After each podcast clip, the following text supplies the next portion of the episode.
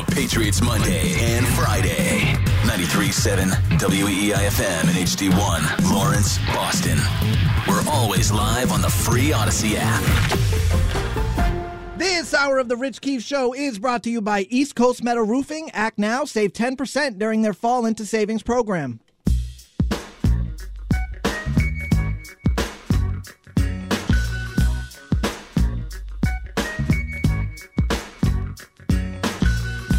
Here we go, now holla if you hear me though, it's the Rich Keefe Show. Here we go, you're now rocking with the Rich Keefe Show on your radio. You're about to hear the chronicles from a topical, comical, and knowledgeable Boston sports talker, dropping in hotter than a tropical climate. Breaking news, he supplies it, and you want the truth, Scoops Keefe will find it. He's talking about all the sports, and he's also a hashtag dork, and the father of two sweet daughters, the leader of your squad for you evening marauders and night commuters. Tune in and sit tight, 6 to 10, more like 6 to midnight. Ow, the mic's hot on the Night's Watch crew. Celtics, Bruins, Pats, and Red Sox too. Doing this since the Rich Keefe Project. Now he's got podcasts and Twitch stream content. KWFE on WEEI. It's the Rich Keefe Show, so here's your guy. White will inbound. Out of timeouts. Got to get it in.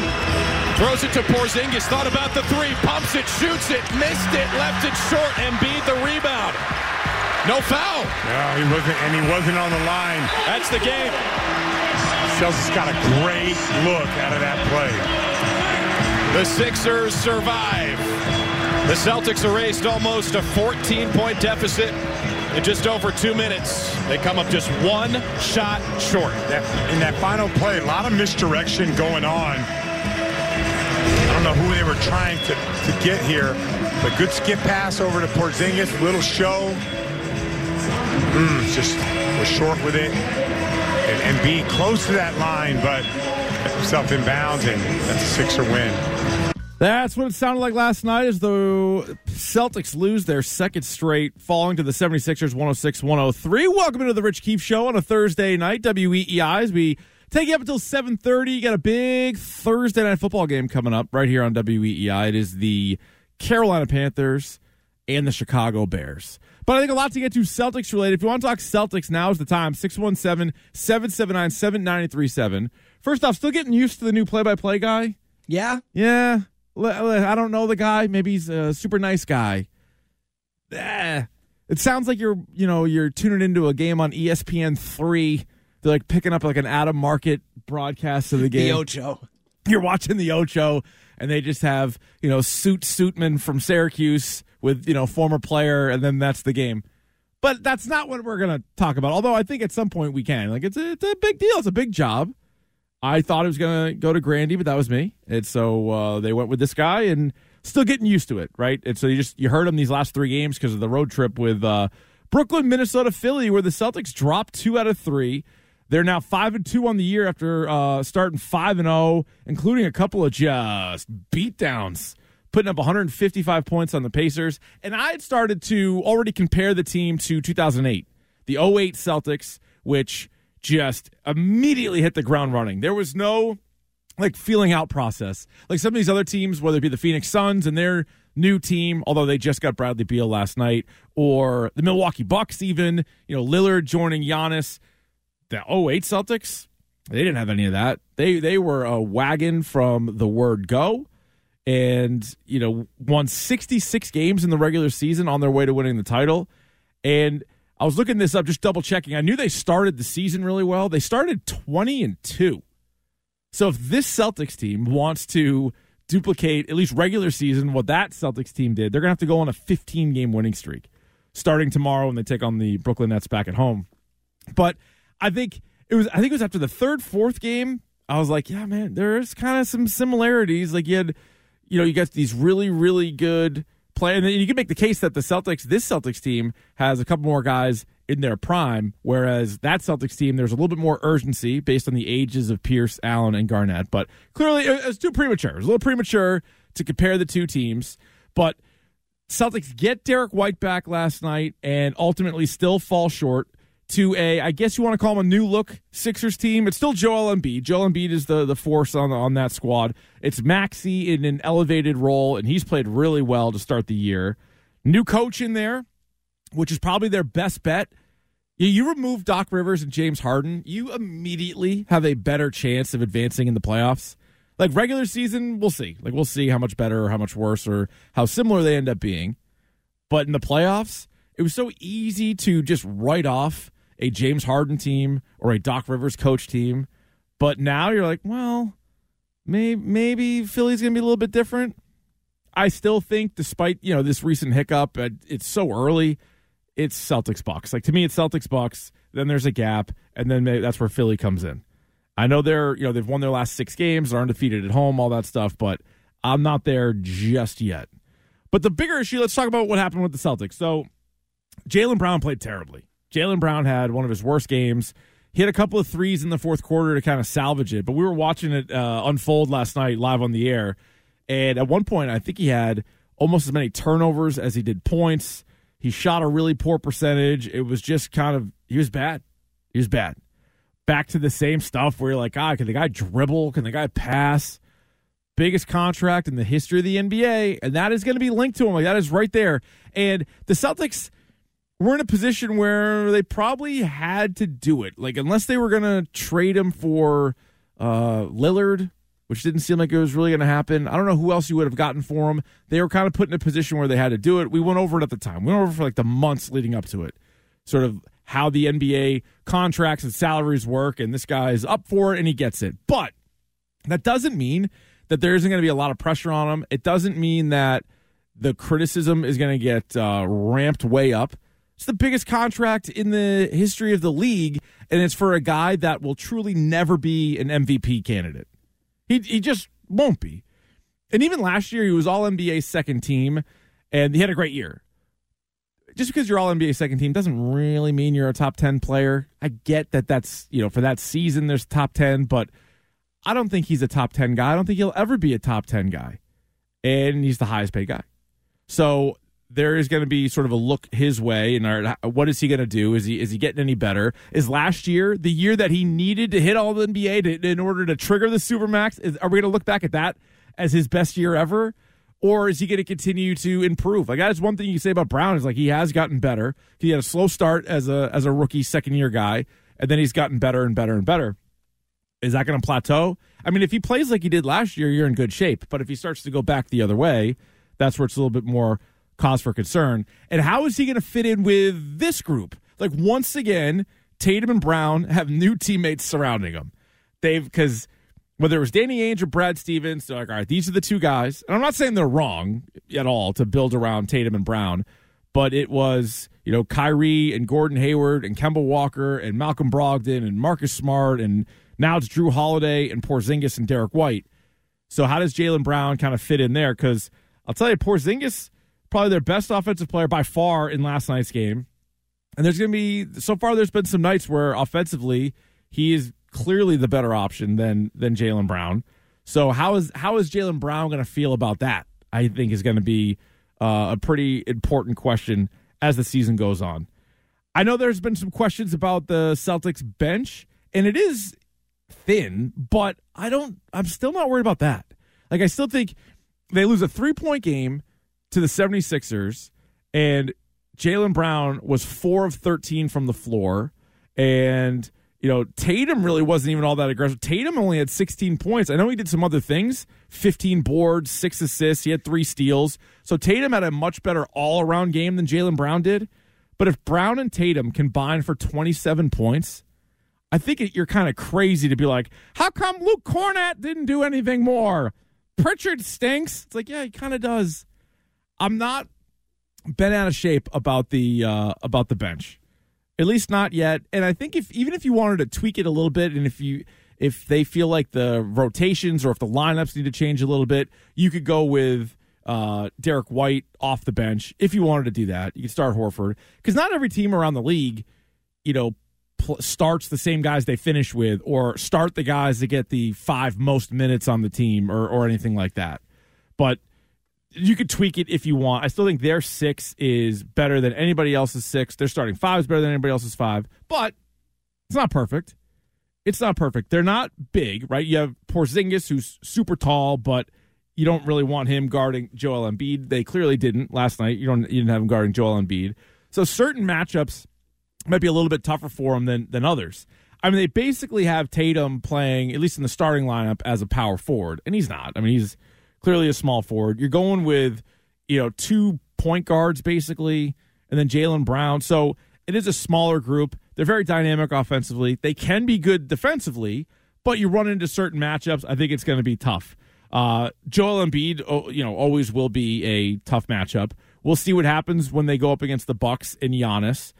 Outside of that, though, I'm not sure anybody else really kind of scares you away, certainly not in the Eastern Conference. You can worry about Denver when you get to Denver. But in the East, I mean, I know Bam Adebayo's had some good games against the Celtics in the past. He's also completely disappeared and kind of on his own accord. So I'm not really worried about him. He's not consistent enough. And there's nobody else in the East that I'd be all that worried about. But one guy I think I might be a little worried about is the head coach, Joe Mazzulla. Was not my favorite last year, and we talked about it every single time. You could sort of give him like the little preamble that it was a weird situation. It was a very, very unique situation for him to get tossed in right before the season and be the team's head coach. And ups and downs last year, right? Kind of flew high. He's the All-Star Game coach. They removed the interim tag, and then things got a little bumpy, and then things got a little rocky by the end of the year. Playoffs did not go the way that they wanted them to. He had issues with rotations, especially in the fourth quarter. He had big-time issues with timeouts or lack of timeouts. And he's kind of an odd guy as well in the postgame. Now, does that really matter in the grand scheme of things? Probably not, as long as Tatum and Brown and all those guys buy in, because last year I'm not 100% sold. Actually, I think we know that all the guys weren't. Right, Marcus Smart's sitting in his chair during the timeout. Malcolm Brogdon's criticizing him in the postgame. Clearly there were issues there with Grant Williams. Interestingly enough, all three of those guys are gone. But he had some more weird stuff again last night. I think after losses, when he's feeling the pressure, like I'm sure he is. Like he's weird, but he's not weird enough to ignore the pressure that's going on. When he looks around and says, wow, I am the least qualified guy in the whole organization to be coaching this team. I got Sam Cassell and Charles Lee and Brad Stevens and Jeff Van Gundy. All these guys have coached in the league so much more. Now, I know he has more head coaching experience than Cassell and Lee, but still, just as far as being on an NBA bench, being in the NBA as long as those guys have, Mazzulla doesn't have it. So I want to get to some of his weird back and forth, and maybe people are going to defend him a little bit. I found it very strange and not helpful, is I guess how I would put it. Not helpful. Joe Mazzulla, the postgame from last night. We'll get to that coming up. It's the Rich Keefe Show, solo edition, taking up until 7:30, so jump aboard at 617-779-7937. Right now, here's Stiz with What's Trending. Now, here's What's Trending on WEEI. Trending now brought to you by Awaken 180. After a 2-game road trip, the Bruins home tonight at the TD Garden. They're hosting the Islanders. Puck drop at 7 p.m. After missing the last 3 games due to injury, Derek Forbort is probable to be back in the lineup tonight. Both Milan Lucic and Matt Grizzlick were taking part in this morning's morning skate as they begin to progress toward a return. Lucic hasn't played since October 21st, while Grizzlick has been out the last 3 games. And after having his suspension upheld by the NHL commissioner, Charlie McAvoy will serve his final game of a 4-game suspension. Celtics had the chance to bring the game into overtime last night. However, with a missed 3 from Kristaps Porzingis, Celtics lost 103-106 to the Timberwolves. Jaylen Brown struggled. He played 36 minutes, had only 11 points and 4 turnovers. Celtics back at it tomorrow night. They'll host the Nets. Tip-off at 7:30. Patriots back on the practice field today. They get ready to head over to Germany to take on the Colts. Kickoff Sunday morning at 9:30 a.m. Today's Patriots injury report released earlier. Trent Brown, J.C. Jackson, and Devontae Parker have been ruled out. A few other players questionable. Some of those players include Christian Barmore, Jawan Bentley, and Miles Bryant. Thursday Night Football tonight as the 1-7 Panthers are in Chicago. They're taking on the 2-7 Bears. Kickoff at 8:15. Don't forget, you can catch that game right here on WEEI. Our Westwood One coverage starts at 7:30. Awaken 180 Weight Loss. Learn how Awaken 180 has a 98% customer satisfaction rating. Proven results when you choose the solution for weight loss at Awaken 180. I'm Stiz. That's what's trending now on WEEI and WEEI.com. More Rich Keefe Show coming up. You can stream the show or listen on demand anytime. Just download the Odyssey app. That's Audacy. Save WEEI as a favorite and listen wherever you go. Now, more of the Rich Keefe Show on WEEI.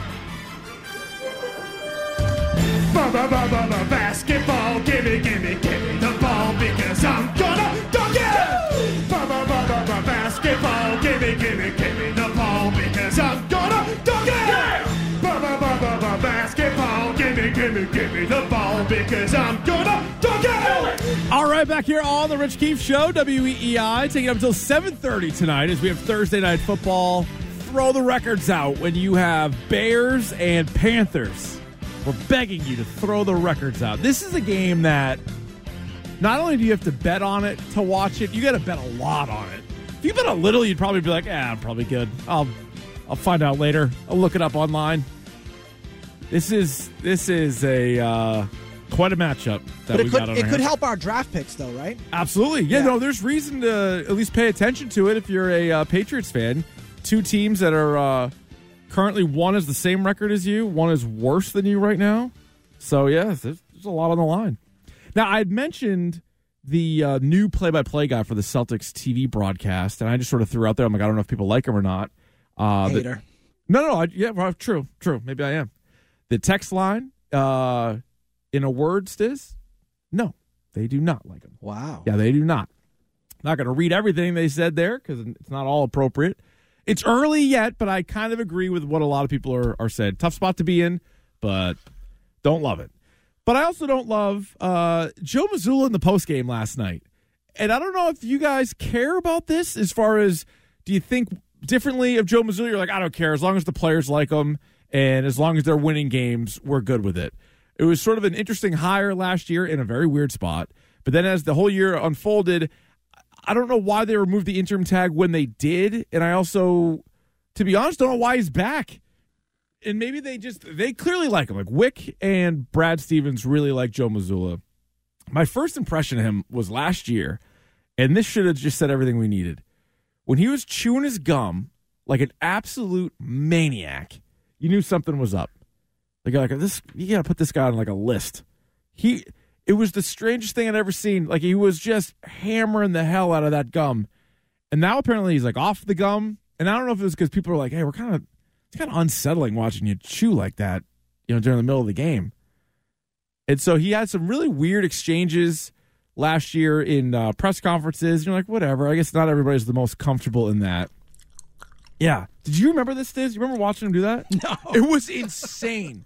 You could probably look it up. I bet there's still, like, videos out there.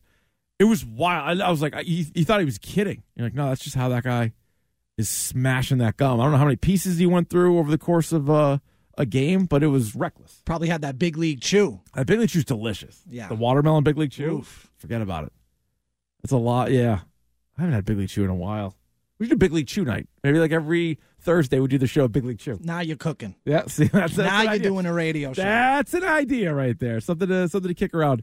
But Mazzulla obviously got brought back, and not only did he get brought back, but I feel like most of the guys that called him out all got sent away, so they were sort of backing Joe Mazzulla. But at the same time, they brought in veteran assistants. Sam Cassell, many think should be a head coach, Charles Lee, and then you get the senior consultant in Jeff Van Gundy. Now, I think Jeff Van Gundy's the furthest away from coming back to the bench. He's been doing TV games for such a long time. I don't know if he's going to coach again, but he's at least in the organization. But here's a very odd exchange with Gary Washburn, who's covered the Celtics for a very long time with the Globe. And this is following the game last night. And one of the questions was about, the number of threes. The Celtics are always going to take 1 million threes. It's how they go. It's what Joe Mazzulla likes. Last night as a team, they were 15 of 47. So that's just under 32%. Last year, it felt like if they hit 40% of their threes, they were nearly unbeatable. And then other than that, it was kind of like 50-50. And then if you have a real bad night, they almost had no chance. They took way more threes, and they made more threes than the 76ers, and ultimately still lost the game. But here's this, in my mind, bizarre exchange between Joe Mazzulla and Gary Washburn. Offensively, it seemed like you guys settled for a lot of threes, or it took almost 50. But yeah. Is that I think you, I was just finished reading a great article that you wrote in 2016 that the Celtics shot too many threes, and they shot 42, and that was 7 years ago. And they only shot five more tonight, and they lost 121 to 114, and you blame the offense, but not the defense. So, like, what's your fascination with too much threes? For the last 7 years. No, it's been 7 years. 2016, it's 2023. I just read it. It was a great article. Oh, thank you. Yeah. I mean, but it was like, are the Celtics settling for too many threes? You said that 7 years ago. You're ahead of the curve. I am ahead of my time. Offensively. I don't think it was the third quarter, Gary. I thought it was the second quarter when we gave up the offensive rebounds in the transition. We had some sloppy play. And you go back and watch close games, they're never really lost in the fourth quarter. Sometimes they are. But you look at that run in the second quarter where we gave up, I think, three or four straight offensive rebounds, and then we didn't get matched and gave up a three. I think it was lost there. But, you know, it's perspective. I thought, actually, this was one of our better played games from an execution and a mindset standpoint. It was a great article, though, Gary. You're welcome. Like, what? So, I mean, is he trying to be funny? Is he just kind of strange? I mean, he's strange. Like, he's an odd duck. Like, there's no getting around that. But he was just waiting for Washburn to ask him about threes, and then he's like, oh, like 7 years ago, like not taking into account like the makeup of the team or like what the game was like or the game flow, because Mazzulla would be a great baseball manager. Mazzulla loves the numbers. And I know it's creeped into every sport, and more than creeped, it's like kick the door down in every sport. And I don't ignore all the numbers either. Like, I'm not one of these like old school guys, like you just roll the ball out and you play the old school way. Like, I get how analytics can be important. But somebody like Mazzulla or Chaim Bloom seem like that's all they care about. And they could just, they wouldn't even need to look up at the game. As long as they look down, they could watch the live box score, just see what the numbers are and be like, all right, this is going our way. This is what we need to do. And whether he really read an article from 7 years ago or he's trying to be funny and like bring up the fact that he read an article from 7 years ago, so asinine to me. Like, that is just so ridiculous. And so, for a guy that, I don't know, could maybe be looking at the next opponent, looking on ways to help his team, coming off a loss, he kind of puts out there, like, now there's no excuse for Joe Mazzulla to not have enough time to do anything. Like, he clearly has time to spare. He's looking up seven-year-old articles on a night that Gary Washburn thought that they shot too many threes. And also, why does Mazzulla care what a beat guy thinks? Number one, that article clearly got to him. Right, somebody handed it to him. He was being petty, and he was waiting to call Washburn out on that. Number two, they hucked up almost 50 threes. Some nights you don't have it, right? And that's what Mazzulla... They hit 15. Correct.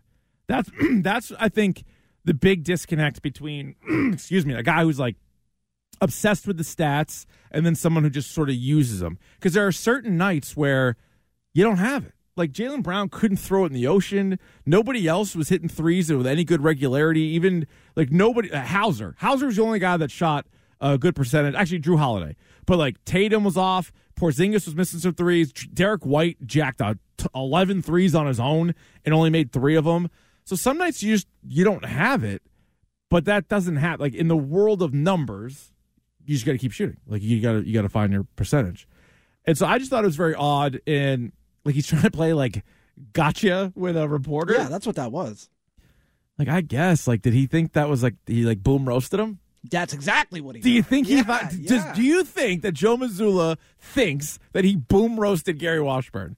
And even if he did, and I don't think that he did, what does that get you? Is that a big win? You're the head coach of the Boston Celtics, and you're talking about articles from 7 years ago where one guy thought you took too many threes. Like, God forbid... one guy think that a team that Mazzulla wasn't even on that staff. Was he? I don't think so. No, that was forever. 7 years ago? Who was on that? Who was that? That was obviously a Brad Stevens team, but I'm trying to think who was even on that team 7 years ago. Probably like, is that the Isaiah Thomas team? Avery Bradley, Jay Crowder, like that team? Maybe they should cool it with the threes. Maybe Washburn was on to something. I hate the live and die by the threes thing. I hate it. Because when you're dying by it, it is a rough watch. It's just like, all right, here we go. And then it's long rebound after long rebound. It just looks terrible. But they feel like they win so many games when they shoot a high percentage that they're just going to keep launching them. But yeah, Mazzulla, like, talk about being like real touchy about it, like the old. And I know he doesn't preach this, but I feel like he tries to be like a Bill Belichick, Greg Popovich without the success, and sort of be like smarmy in the media. And last year, remember, he would give you nothing, and he was really kind of a jerk, and but doesn't have the resume that those guys have. But also, you can't be like the ignore the noise, or like we're focused on what we're focused on, when you're straight up telling everybody that you read an article from 7 years ago and you care so much what Washburn thinks. So now I get the impression that Mazzulla spends his time, looking at numbers and spreadsheets because he likes that, but also like going through what anybody has ever said about him. If he was that concerned about what somebody said about the franchise 7 years ago, any article or any podcast about Joe Mazzulla, I'm sure Mazzulla's heard it and read it. He's got the Google alert set up. He's ready to go, fired up. He's sitting there, Googling his name. He's got he's searching his name on Twitter. Be like, what are they saying about me? What are they saying about me? So if you thought that was odd, and I did, he also had another back and forth with Washburn, and this one was more about defense, and they get into Tyrese Maxey and the night that he had. And maybe they were sort of different of opinion on how good Maxey was. But this is more Mazzulla in the postgame last night. How do you stop Maxey from carving you guys up in the pick and roll and kind of being able to do what he wants? Yeah. What do you have? He had 25 points on 27 shots. That's not very efficient, I thought. That's like less than 1.0 points per possession. It's less than 1 point per shot.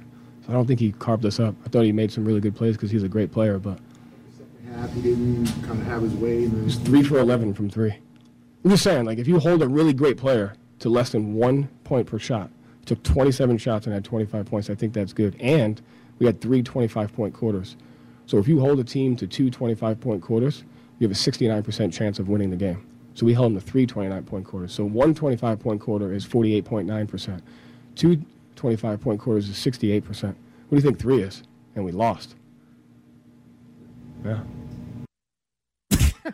I mean, that's the second boom roast of the press conference. I mean, the way he ends that is just like, you think you got the better of that? That's very strange to me. Yeah. Two 25-point quarters is 68%. What do you think three is? And we lost. Yeah. Mazzulla won, rest nothing. Yeah, take that. Mazzulla all over you. So he did not think Maxey was that good. He was calling out. So basically, because they played really well defensively for three quarters, and whether you want to say it was defensively or just Philly didn't shoot all that well, the second quarter they gave up 39 points and the game was lost. The Celtics themselves also had a 17-point quarter, if you're going to get into that. But no, what jumped out to me in that whole exchange was just how quick he had all those numbers. Like, it's one thing for him to say, hey, Maxey took 27 shots and had 25 points. Like, if you're like, we'll kind of live with that, right? It isn't super efficient. I'm kind of on Mazzulla's side there. Like, that is not the most efficient thing in the world. Now, sometimes, like, the numbers can kind of be a little misleading. I think he shot 50% in the fourth quarter, like when the game was on the line. So if you want to kind of do that part of it, like when the Celtics were trying to chase him down, Maxey had some big plays in the fourth quarter. So it's not always just going to be about what the field goal percentage is. Say you miss a bunch of shots early in the first quarter, and you're just going to hold like, well, that's what he did for the game. That's what he did for the game. But like, well, yeah, but when the money was on the line, how did he do? And I still think end of game, Mazzulla has some issues. Jaylen Brown called him out basically after the Minnesota game when he said, oh, I didn't know if we had a timeout or not, kind of making an excuse for his bad shot, or at least bad shot selection, I feel like, at the end of the Minnesota game where they lost. That shot he took was at the end of regulation. They ended up losing it in overtime. But, yeah, it's how quick he had all those other numbers, though, is just very strange. It is very, like, GM and baseball nerd-like. Like, I'm sure they have all those ready to go, but they're not the head coach or they're not the manager of the team. Oh, you hold a team to 25 points? Like, what is it again? Like, he had the whole thing ready to go. 3 for 11 from three. I'm just saying, like, if you hold a really great player to less than 1 point per shot, took 27 shots and had 25 points, I think that's good. And we had three 25-point quarters. So if you hold a team to two 25-point quarters, you have a 69% chance of winning the game. So we held them to three 29-point quarters. So one 25-point quarter is 48.9%. Two 25-point quarters is 68%. What do you think three is? And we lost. Yeah. I mean, as like Craig Breslow, I think, would be excited about that whole exchange. I mean, you lost. Yeah, I think you lost me at the 49.5% or whatever else it was. Nerd alert! I'm having a little hard time. With it. Ultimately, though, they lose the game, and Jaylen Brown had an absolute dud. And I wonder if the contract is going to get to him. And I think going into the season, some of the big question marks around this team, at least for me, were Joe Mazzulla.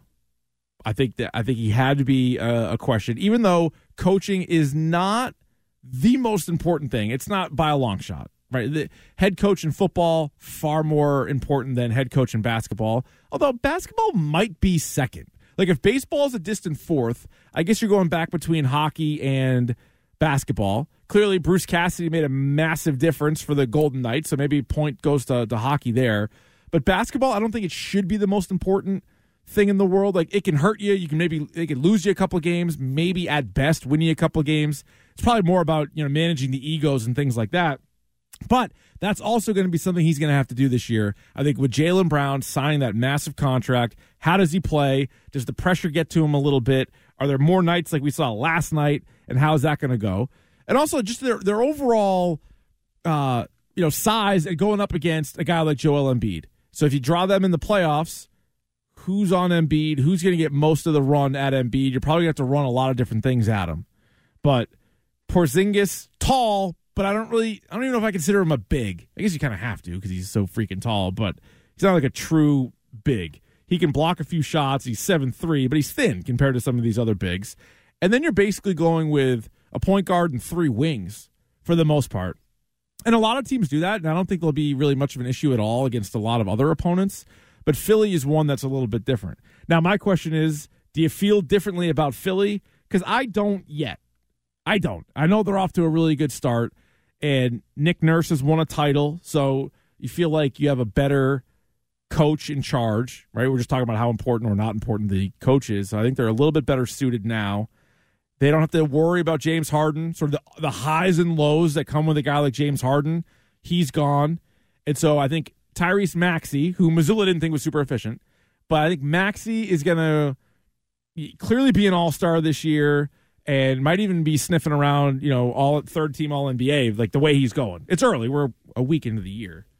But I think he might be a little bit different. But do you really like the rest of that team? Because I still don't. We're talking about how the Celtics, like, oh, they're not deep after six. It's still six guys that you really like. 5.5, right, if you want to count Horford as sort of that sixth guy. But Tobias Harris is their third guy. I feel like he's been their third guy for 8 years, and it doesn't work. It doesn't work. I mean, and then they started Kelly Oubre and DeAnthony Melton. Like, all right. And then off the bench, you have Nick Batum and Robert Covington, Patrick Beverley, and Paul Reed. So, like, I'm not freaking out about the Philadelphia 76ers at all. Celtics have a few things that they need to clean up, and I think that's fine. One thing that, in a weird way, I actually think it's worse, because you could say, all right, well, their two losses are both to two good teams. Minnesota started the year really well. Anthony Edwards is a stud. They've already beaten Denver this year. They lost to Minnesota, then lost to Philly. But in a weird way, I feel like really good teams end up losing to, like, random bad teams along the way. Like, maybe they just didn't have it on a certain night. Maybe they played down or whatever. But when they play a really good team, they're always like, all right, we gotta send a message here. Like, we need to win that game and, you know, show them who's, you know, the top of the standings.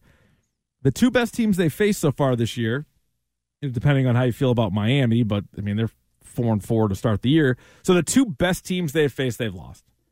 And then they've, you know, taken care of business in the other five. So we'll see. They got Brooklyn again, a team that they beat last week by 10 points or whatever in Brooklyn. They got them tomorrow. And then I believe it's their first back-to-back. Friday, Saturday, they got Brooklyn and Toronto at the Garden. And so we'll see if they can kind of right the ship, kind of bounce back a little bit. Or also, I guess if they lose, see if Joe Mazzulla's got some more material. See if he's reading some other articles. Maybe he's going to call somebody else out. Maybe B-Rob, watch out. Maybe he's going to find something that you wrote, you know, 8 years ago. And he's going to call you out for something that you said. You guys can jump aboard starting Celtics here, but we will get to the Patriots, and we're only on until 7:30. So if you want to get in, you got less than an hour to do so. It's 617-779-7937. Stiz and I will pick the Thursday night game, also throw a prop at you in our bet du jour coming up next year on WEEI. You can watch the show anytime via our live stream on Twitch. Just go to twitch.tv/BostonWEEI and check out WEEI on YouTube for our video on demand content updated daily. Now, more of the Rich Keefe Show on WEEI. Turn the music up in the headphones. Back to what they dial up. Tatum still in the backcourt. Harris face guarding him. Brown for three. Got it. Ooh, big shot. Huge shot from Jaylen Brown. Makes this a one-score game, and there's still a different shot clock, game clock of about 8 or 9 seconds. A little too late for Jaylen Brown last night. Again, that's the new guy. I don't know if people aren't really liking the new guy yet, Stiz. It happens. People don't like change. I'm one of them. You don't like change. Also, tough to replace a Hall of Famer, like a legend. It's difficult to do. Just like Tom Brady, you don't want to be the guy after the guy. You want to be the guy after the guy. You want to be a little bit later than that. But it's still early for him as well. But based on the text line, not fans. But time now for the bet du jour. What is that? Great question. Is the bet of the day where on Thursday night, which today is, we bet the game. Now, this is not one for the casual fan. This is for the diehard fan tonight. You need to be a true football fan to take in the 2-7 Bears hosting the 1-7 Panthers. Now, the Bears own the Panthers' pick. So, I mean, they just want to cruise to the end. They could potentially draft 1st and 2nd, which is crazy. Oof. Yeah, that'd be pretty good. The game is in Chicago. The Bears are 3.5-point favorites. Andy Hart normally is in with us on Thursday. He has not picked the Thursday night game very well. He is 1-6-1 on Thursday night. Both Stiz and I are 5-2-1. Okay. So a little bit better. I reached out to Hart before the show because I'm like, all right, I'm not going to make somebody else pick for you. You got to dig yourself out of this. So he's going Bears. He's going Da Bears minus 3.5. Where are you going? Before we get to your props, Stiz, where are you going for Bears Panthers? In Chicago, I'm taking the Bears. Okay. Give me the Bears. Da Bears. Da Bears. I'm going to make it, I don't like this, but I'm going to make it all three of us are going Bears. I'm going Bears as well. Let me ask you a follow-up question. Who would win an actual fight between a bear and a panther? Bear all day. How many panthers would it take to defeat a bear? At least, and I mean at least three. Three panthers could defeat one bear?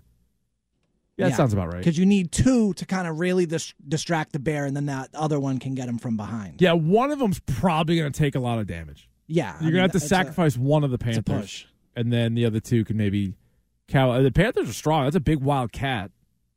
And also, I mean, I'm thinking brown bear in my head. I mean, a black bear, I think you might really need two panthers. Yeah, black bear's definitely not as black bear's like aggressive. It's like a Newfoundland. I maybe be able to. You could wrestle a black bear. Yeah, like a baby one? Yeah, a cub? Yeah, like a cub. You think you could wrestle a cub? I'm not saying I'd win, but no. I could wrestle it. I think they're pretty strong, I'd put up a fight for a little while. They got big jaws still, though. Big old claws on them. But panthers also have claws and big teeth. I think you're kind of disrespecting the panther a little bit, to being honest. But that's not what's on the radio tonight. It's going to be the football Bears versus the football Panthers. And may the best team win. All right, my prop, because it is such a dump of a game, I'm just going to take the under. And I know it's a really low number, 38, or is it 38.5? Let me see if I get that half point. Yep, 38.5 is what I'm looking at here. So I will take the under 38.5 in the big football match. Stiz? For my prop, Bruins at the Garden tonight hosting the Islanders. They're giving up 1.5 goals. I'm going to take the Bruins laying 1.5 plus 195. Ooh. So there's some good juice on that. Good juice on the old puck line there. Because you could take them money line, but I know you like to live dangerously. You like to get a little bit. If I'm in it for a penny, I'm in it for a pound. Correct. I think they're minus 140 on the money line, so you probably, Where's the fun in that? But, the Bruins who have been rolling on the year, see if they can. They had their first loss in regulation on Saturday. They came back. They beat Dallas on Monday, and then they got a couple of days off, now home against the Islanders. So, yeah, the Bees have been ridiculous. More of the same, like from last regular season, 10-1-1. They've been alternating Ullmark Swayman all season long. So, I mean, they've both been killing it. Like the goalie stats for these guys is just filthy. So Swayman, even more impressive. But Swayman's 6-0 with a 1.49 goals against. Like, good Lord. Save percentage of 95%. Like, Ullmark looks like a bum, and he's 4-1-1 with a 2.3 goals against and a 92 save percentage. So, you know, the reigning Vezina winner looks like the true back. Like, Swayman's feels like the guy, but then, again, there's something weird and kind of quirky about these two. Like, they love being teammates. There's no jealousy at all. And if there is, they're hiding it really well. Some people hate on that hug. I love it. You like the hug? I love it. Yeah, why not? Yeah. Have a hug. We should normalize just hugs, like more hugs. Yeah, normalize bro love. Bro hugs. Bro goalie hugs. But I feel like, to me, it's less of, you know, being worried about, like, their competitive nature or anything. I think they're embracing what they have right now. So I'm actually fine with that. It's more of, if you're Don Sweeney, could you maximize your roster better by just having Swayman have a cheap backup who's, like, okay, right? You don't want a bum there, but you have somebody who's, like, just okay, plays 25 games, kind of gets you through, and then you can use the Ullmark money somewhere else. That's probably what's best for the team, but you got to make sure you make the right move. You don't want to just throw Ullmark away because right now you have a stud in net every single game. So that's great. And then the problem is, though, so say they're two of your five best players, like the way that they've gone this year, two of the five or six best players. Same problem you're going to have last few years. You get to the playoffs, and one of those guys doesn't play. Or he does play, and it's only because something happened to the other guy. Then either way, you have some sort of problem on your hands. So right now, through 12 games, this is how they're rolling. Each have played a half dozen games on the year, and they've just been dominant. But I don't know. Like, will something change? Yeah, Swayman's 149 does lead the league. His save percentage leads the league. So yeah, he's killing it, and I think he's tied for fourth in wins. But he's won every single game he's played. All right, you can join us here. We have the final half hour of the program leading up till Thursday Night Football. 617-779-7937. Hit us up on Twitter and Instagram at Rich Keefe Show.